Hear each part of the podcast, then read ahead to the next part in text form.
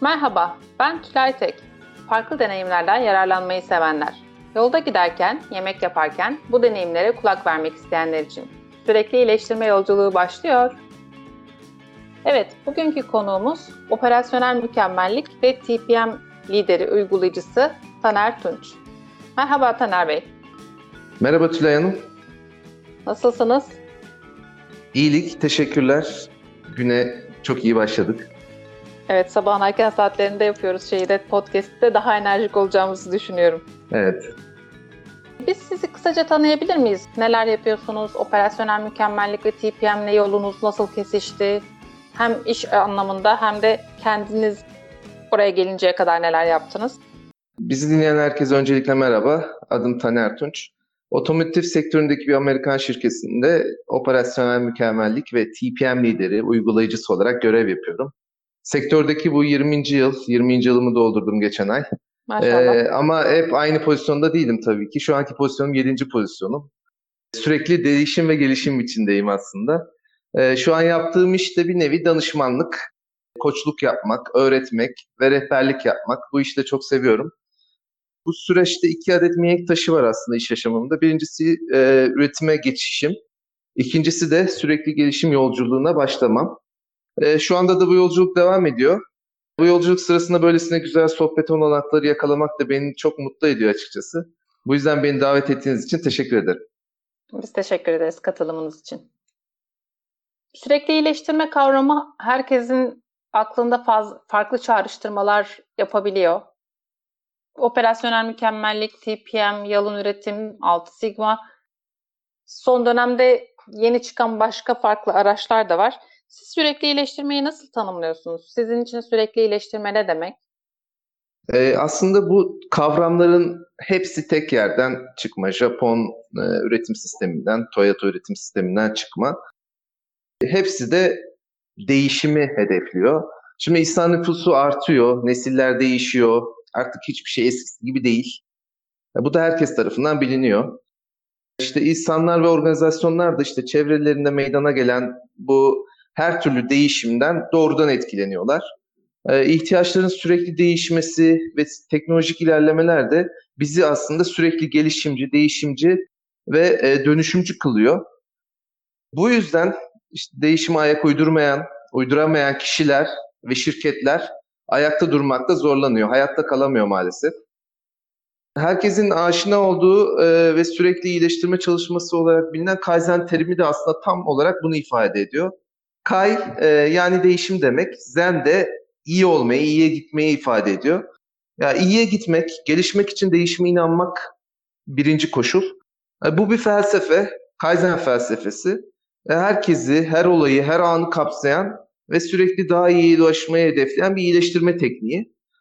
Yani gelişim sürekli ve sınırsız. Dolayısıyla Kaizen'de e, bir felsefeyi ve yaşam biçimini temsil ediyor. Ben de kendi yaşamımda aslında bu felsefeyi uygulamaya çalışıyorum. Kişisel olarak uygulamak da dediğiniz gibi aslında hayatın bir parçası haline getirmek her günümüzün bir önceki günden daha iyi olmasını sağlıyor. Evet, kesinlikle. Peki değişimden bahsettiniz siz de. İyileştirme faaliyetlerine başlamak ve bunları sürdürmek için de aslında bir sürekli değişimden bahsediyoruz. Bir işe başladıktan sonra yani sürekli iyileştirme faaliyetleri yapacağız kararını verdikten sonra aslında her günümüz bir öncekinden farklı oluyor. Daha iyi olmasını bekliyoruz tabii ama özellikle başlarda bu daha iyilik farklı anlamlara gelebilir. Sizce bu değişimi sağlamanın kolay bir yolu var mı? Ya da kolay demeyeyim, yolu var mı? Bu yol nedir? Nasıl olmalı? Nasıl başlarsak ve sürdürülebilirliği sağlamak için neler yaparsak sizce iyi bir değişimden bahsetmek mümkün olabilir? Şimdi değişim disiplin ve özveri gerektiriyor en başta. Aslında bu aynı kilo vermek için izlenilen yol ve süreç gibi ben buna çok benzetiyorum. İşte John Cotter'in değişim modelini hatırlamak gerekirse 8 tane adım var aslında ama ilk adım değişim için önce aciliyet hissi yaratmak gerekiyor. İşte kalp krizi geçirmiş kilolu obez bir hastayı ele alalım. Ve sonrasında e, bu hasta ne oluyor? Yaşama döndüğü zaman kilo vermesi gerektiğini farkına varıyor ve doktor kontrolüne diyet yapmaya karar veriyor. Yani bir aciliyet var. Sonrasında da kendine uzun dönemli bir hedef koyması lazım. Mesela iki sene içinde 40-50 kilo vereceğim gibi. Aynı durum şirketlerde, fabrikalarda da geçerli. İş güvenliği, kalite, maliyet, işte çalışan memnuniyeti gibi konularda e, istenilen seviyeye gelebilmek için sürekli gelişim ve değişime inanmışlık şart. Yani değişim inancı bir kere üst yönetimden başlıyor. Ondan sonra sahaya kadar iniyor. Her çalışanın anlamını bildiği ve heyecanlandıran bir vizyon olması lazım. Bu doğrultuda çalışmaya başlanıyor. Pilot bölge veya proses seçiliyor, seçeriz biz ve sürekli gelişim uygulamaları da burada yapılır aslında. Amaç işte belli bir disiplinle ve takım olarak başlandığında sonuca ulaşabileceğimizi göstermek. E, ne zaman başarılı olduğumuzu anlıyoruz. Eğer başka alan ve prosesteki çalışan arkadaşlar, e, operatörler gelip ya işte bu gelişim çalışmalarını, bu iyileştirmeleri bizim bölgemizde, bizim alanımızda, bizim makinelerimizde ne zaman uygulayacaksınız diye sorarlarsa işte o zaman anlarız ki biz iyi iş çıkarmışız. Bu işte başarılıyız. Kafa yapıları çünkü bak, bakış açıları da değişmeye başlamış demektir. İşte Kaizen bir felsefeyi, yaşam biçimini temsil ediyor dedik.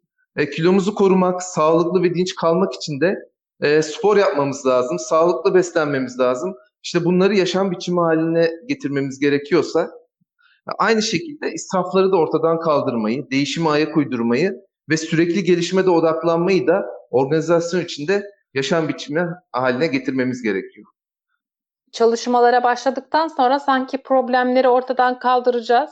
Yalın, istenilen bir sistemi kuracağız ve o kendi kendine işlemeye devam edecekmiş algısı olabiliyor bazı kişilerde. Dediğiniz gibi bir problemi çözdüğümüzde aslında onun altında yatan başka bir problemi. Bu şey gibi bir şey elinize alıp toprağa kazıyorsunuz. Üst katman gidiyor, altından bir şey çıkıyor. Onun altından taşlar çıkıyor. Onun altından artık ekebileceğiniz alana ininceye kadar belki bir sürü şey görüyorsunuz. Bu da aslında onun gibi bir problemi ortadan kaldırmanız demek. Evet artık bütün işler halloldu yoluna girdi demek değil. Sizi bekleyen başka problemleri ortadan kaldırmanız gerekiyor ve bunu bir alışkanlık haline getirmek. Aynı kilo verme örneğinde söylediğiniz gibi kilonuza artık sürekli dikkat etmeniz gerekiyor. Zayıfladıktan sonra evet tatlıları yiyelim, işte hamur işine gömülelim derseniz eski hale dönmeniz çok daha hızlı bir şekilde olacak. İşte sürdürülebilirlik aslında en zor olan kısmı da bu. Yani evet. e, kilo verme örneğinde gibi ilk başta belki e, boğazınızı biraz tutarsınız ama ne olur e, ilk başta biraz hemen kilo verirsiniz ama sonra belli bir şeye gelir ve orada tıkanırsınız. Ondan sonra artık yaşam biçiminin alışkanlıklarınızı değiştirmeniz lazım. İşte spor yapmak, ondan sonra sağlıklı beslenmek, belki erken kalkmak, e, doğru bir uyku düzeni. İşte bunlar da disiplin ve özveri gerektiriyor. Ondan sonra aslında işte yaşam biçiminiz belli bir standarda ulaşıyor. Dediğiniz gibi sürdürülebilirliği sağlamak için onu alışkanlık haline getirmek lazım. Evet. Peki burada e, TPM konusunda ya da işte operasyonel mükemmellik konusunda çalışmaya başlamak isteyen firmalara ne önerirsiniz? Az önce aslında biraz ipucunu verdiniz. Aciliyet olması lazım, aciliyet yaratmak lazım. Buradan yola çıkarsak bir firma işte kalite problemleri varsa ya da maliyetleri yükseliyorsa artık eskisi kadar kar edemiyorsa ya da satış rakamları düştüyse ne onlar için aslında aciliyet anlamına gelir? Ve neyse bu kısmını halledelim. Sonra e, ikinci soruyu sorayım buna bağlantılı olarak. Tamam. Ya ilk önce bizi dinleyen arkadaşların çoğu bu kısaltmayı bilebilirler ama bilmeyenler için öncelikle TPM nedir? Kısaca özetleyelim isterseniz. TPM bir Lütfen. kısaltma. TPM bir kısaltma. İngilizce işte Total Productive Maintenance sözcüklerinin ilk harflerinden oluşuyor. Türkçesi de toplam verimli bakım. TPM ekipman ve insanlara odaklanıyor. Sıfır kayıp elde etmek için verimli arttırıyoruz ve üretim temellerini güçlendiren bir, bir bakım yönetim sistemi, bakım tekniği ortaya koyuyoruz aslında. TPM'in odağında insan var ve çalışana saygı ön plana çıkıyor. İşte makinenin, tezgahın, üretim hattının sahibi, asıl sahibi operatör. Ve bu da bir felsefe. Benim makinem felsefesini benimsemesini istiyoruz. Şimdi TPM'de sihirli rakamımız sıfır. İşte sıfır kaza, sıfır arıza, sıfır hata alıyoruz, sıfır kayıp. İlk önce bu bakış açısını da e, insanlara vermek lazım. Gerçekten sıfır kazaya, sıfır arızaya, işte sıfır hatalı ürüne, sıfır kayba ulaşılabilir mi? Bu mümkün mü? Bunu anlamaları lazım ve bundan sonra ona göre hareket etmek gerekiyor. Ve peki TPM konusunda çalışmaya başlamak isteyen firmalara ilk önerim ne olur diye sorarsanız ilk önerim aslında üst yönetim desteği. Yani üst yönetim taahhüt etmesi lazım. %100 bu işe odaklanması gerekiyor. Çünkü daha önce belirttiğim gibi değişim ve gelişim en üstten başlıyor ve sahaya kadar iniyor. İkinci önerim ise aslında bu işe bir danışman ve öğretmen ile başlanması. Şirket dışından da olabilir bu uzman veya eğer gerçekten yetkin insanlar varsa şirket içinde bu yetkin insanlarla da bu yolculuğa devam edilebilir. Bu bir değişim ve gelişim yolculuğu. Bu yolculukta rehber şart. Şu anda işte benim görevim de sorumlu olduğum organizasyonu ortak hedefe ulaştırmak için yol göstermek ve rehberlik etmek. Şirketler işte operasyonel mükemmellik yolculuğunda tüm çalışanların katılımını sağlayarak bir yol haritası oluşturuyor rehberle birlikte. Bu yolculukta dört tane istasyon aslında var.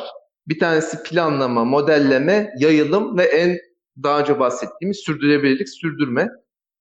Planlama fazına bir kere TPM uygulanacağının üst yönetim tarafından tüm çalışanları ilanıyla başlıyoruz. Komünikasyon, iletişim çok önemli. Neden bu değişime gerek duyduk? Bunu anlatmamız lazım. Herkesin bu mesajı çok net alması gerekiyor. Herkes tarafından anlaşılır olması gerekiyor. Sonrasında TPM organizasyonu takımlarını oluştururuz. TPM bir ev. Bu evin altında pillarlar var, sütunlar var. Bu sütunları da oluşturan takımlar var. Her takımın belli de hedefleri var. Ulaşılması gereken noktalar var. Bunları belirliyoruz. İşte TPM politika ve hedefleri dediğimiz şey bu aslında. Bir kere mevcut durum analizi yapıyoruz. Şu an neredeyiz? Gelmek istediğimiz yer neresi? İşte bu gelmek istediğimiz noktaya ne kadar uzağız? Çalışacağımız model makine veya ürün hatlarını seçiyoruz. Tüm uygulamaları ilk olarak işte daha önce bahsetmiş olduğum bu pilot bölgede uyguluyoruz. Amaç bunların uygulanabilirliğini eğer bir yanlış varsa da orada görmek. Küçük bir alanda görmek, daha sonra yaymak. Ve daha sonra da işte yayılım planını takım birlikte birlikte oluşturuyoruz. Çalışanların eğitimi ve bilgilendirilmesi de çok önemli. Yani bu yüzden ilk başta bir TPM bilgilendirme eğitimlerini tamamlarız. Sonrasında da TPM gözden geçirme sistemi oluştururuz. Bir toplantı yönetim sistemi. Nasıl gidiyor? No, nerelerde yanlış yapıyoruz? İzlediğimiz yol doğru mu? Doğru yolda mıyız? Hedeflere ulaşmak için ne yapmamız lazım? Bunları gözden geçiririz. Modelleme fazı aslında 6-10 ay arasında sürer. Model makineye odaklanırız. Amacımız işte bu model makinede ve üretim hattında diğer çalışanların edeceği bir showroom haline getirmek. Yani bütün başarıları aslında ilk önce burada tatbik etmek. Yayılım fazında da yayılım planının dokümante ederiz. Daha sonra paylaşırız. Ee, sonra da bu planı uygularız. Bu plan herkes tarafından bilinir. Bir sonraki makina veya hat, proses neresi? Çünkü bu da şeye göre belirlenir. İş e, ihtiyaçlarına göre, müşterinin ihtiyaçlarına göre bizim başımızı en çok ağrıtan yer neresi? Nereden kazanç elde edebiliriz? İsrafların en çok olduğu yere odaklanırız. Bu yolculukta en son şey sürdürme fazı. Artık sürdürme fazında TPM fabrikada iş yapış şekli haline gelmesi lazım herkes tarafından.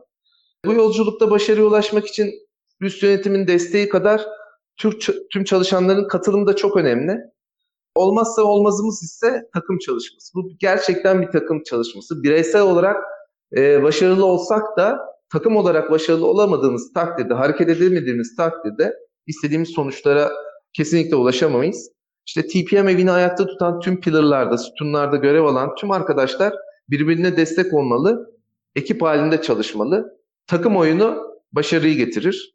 Özetle bütün çalışmaların odağında insan ve insana değer var. Yani bir organizasyonda çalışan insanlar ne kadar mutluysa ve yaptıkları işten o kadar keyif alıyorlarsa o organizasyonda başarı kaçınılmazdır diyoruz. Peki o zaman aslında şimdiye kadar yaptığımız podcastlerin çoğunda da bu ortak sonuca ulaştık. İnsan ve insana değer verilmesi. Farklı insanlar farklı şekilde değer verildiğini hissedebilir. Sizce insana değer verildiğini nasıl gösterebiliriz? Ya da bir firma insanın değerli olduğunu ona nasıl hissettirebilir? çalışanların katılımı sözde kalmaması gerekiyor. Biz bütün işte problem çözmeden bahsettik. Kaizen çalışmalarına bil fiil aşağıda o işi bilen, okuma makinede çalışan arkadaşları biz davet ediyoruz. Yani çözümün bir parçası oluyorlar. Ve o çözümü, kök nedenini beraber buluyoruz. Biz onlara yol gösteriyoruz. Onlar buluyor aslında. Kök nedenini bulup çözümleri de kendileri ürettikleri zaman aslında işte o zaman değer verildiklerini hissediyorlar. Çünkü bir fikir ortaya koyuyorlar ve o fikre biz değer verip sonuca ulaştırıyoruz. Böylelikle o çözüme hem ortak oluyorlar hem de sahip çıkıyorlar. Ne verirsiniz verin artık o şeyi, o sahipliliği değiştiremez. Bir kere o hazzı duydukları zaman daha fazlasını isterler. Sürekli gelişim dediğimiz şey de bu. Sonu olmayan bir yolculuk. Ve devamlı yeni fikirlerle size gelirler. Asıl insana değer işte or- orada ortaya çıkıyor. Peki bu şey kısmı ile ilgili bir sorum olacak. Plan, modelleme, yayılım ve sürdürülebilirliği sağlama dediniz dört aşama. Ve Evet. TPM gözden geçirme toplantılarından bahsettiniz. Aslında gözden geçirme toplantısının içeriğinden, neleri gözden geçirdiğinizden de bahsettiniz. Ben şeyi sormak istiyorum. Bu gözden geçirme toplantılarında katılımcılar kimler? Ne kadar zamanda bir bunu yapıyorsunuz? İşte aylık mı, üç aylık mı, haftalık mı? Katılımcılar nasıl oluyor? Bir raporlama var mı? Aslında birazcık daha TPM gözden geçirme toplantısının detayını. Tabii yani şöyle yapıyoruz. Öncelikle biz fabrika genelinde bir kere o tüm pillarların işte o takımların her pillar için bir takım oluşturuyoruz. Fabrika genel takımları var ve, ve fabrikanın üst yönetimi var. Buna steering komite diyoruz açıkçası ve fabrikayı yöneten takım. Ayda bir bir araya geliyoruz. Spesifik ajandamız var. Ajandalarımızdan birincisi aslında bir kere her takımında kendine ait bir skor kartı var. KPI'leri var. Ulaşması gereken hedefleri var. Bu hedeflere neden geride kaldıkları veya neyi yaptıklarını biz gözden geçiriyoruz. Aksiyonları oluşturuyoruz. Ondan sonra yayılım planını gözden geçiriyoruz. Bir e, desteğe ihtiyaçları var mı? Onları soruyoruz. Ve ondan sonra da yapılan iyi işleri tak, tanıma ve takdir kısmı var. Takdir ediyoruz. Ve e, bir sonraki gözden geçirme toplantısına kadar da kendimize ödevler alıyoruz. Ve her pillar için bunu yapıyoruz. Daha sonra da kısımlardaki pillarlarda görev alan arkadaşlar da bu toplantılara katılıyorlar. Ee, mesela bir tanesi iş güvenliği sütunudur. İş güvenliğinde de alt komiteler oluşturulur. Bu alt komitelerde de kimler vardır? Operatörler vardır aslında. Bil fiil çalışanlar vardır. Onlarla birlikte bir araya geliriz. Ne yaparız? Ee, alt komitenin her Kaizen takımının bir tane hedefleri vardır. Bu hedeflere ulaşmışlar mı? Bizden istedikleri bir destek var mı? Çünkü bizim görevimiz aslında hem rehberlik yapmak hem de aynı zamanda bloklanan, önüne çıkan engelleri bir şekilde ortadan kaldırmak ki takımların önünü açmak. Büyük resmi görmelerini sağlamak. Olgunluk seviyelerine göre de onları değerlendiriyoruz aslında ve yayılım planını beraberce gözden geçiriyoruz ve ondan sonra da bir de bizim aslında adım denetlemelerimiz vardır. Çünkü küçük küçük milestone'lar koymanız lazım. İnsanlara bu küçük kazanımları göstermeniz gerekiyor. Bizde her pillar için, her takım için belli adım denetlemeleri vardır ve o da adımları belli bir sürede geçmeleri ister, geçmelerini isteriz ve birlikte sahada da denetleme yaparız. Ve o denetlemenin sonucunda da eksiklerimizi ve geldiğimiz noktayı görürüz. Kısaca gözden geçirme sistemimiz bu. Bir de aslında fabrikanın da günlük yönetim e, toplantı yönetim sistemi vardır.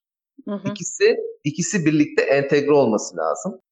Biz TPM'i aslında bir günlük yaşam biçimimiz haline getirirsek aynı zamanda aynı dili de konuşmamız gerekir.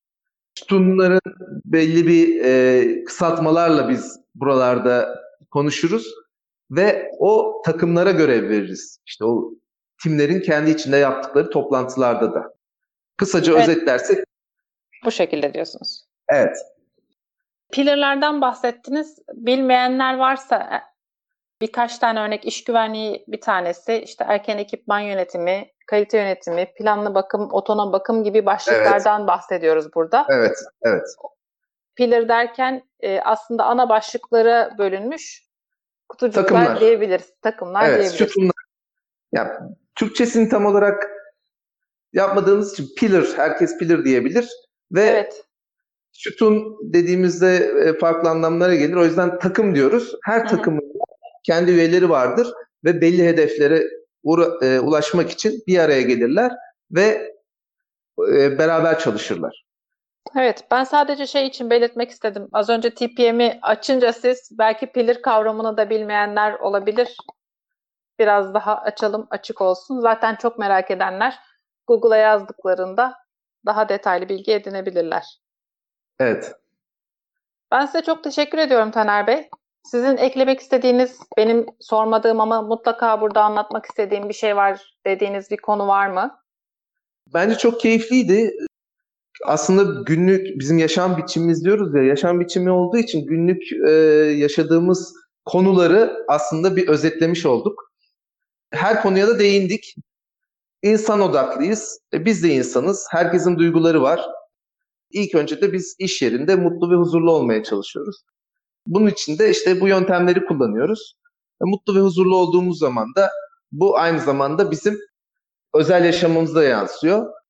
O yüzden çok teşekkür ederim. Eklemek istediğim daha farklı bir şey yok. Çok güzel bir sohbet oldu benim için de. Teşekkür Teşekkürler. ederiz. Evet, teşekkür ederiz bizde deneyimlerinizi, bilgilerinizi paylaştığınız için. O zaman bir sonraki programda görüşmek üzere. Hoşçakalın.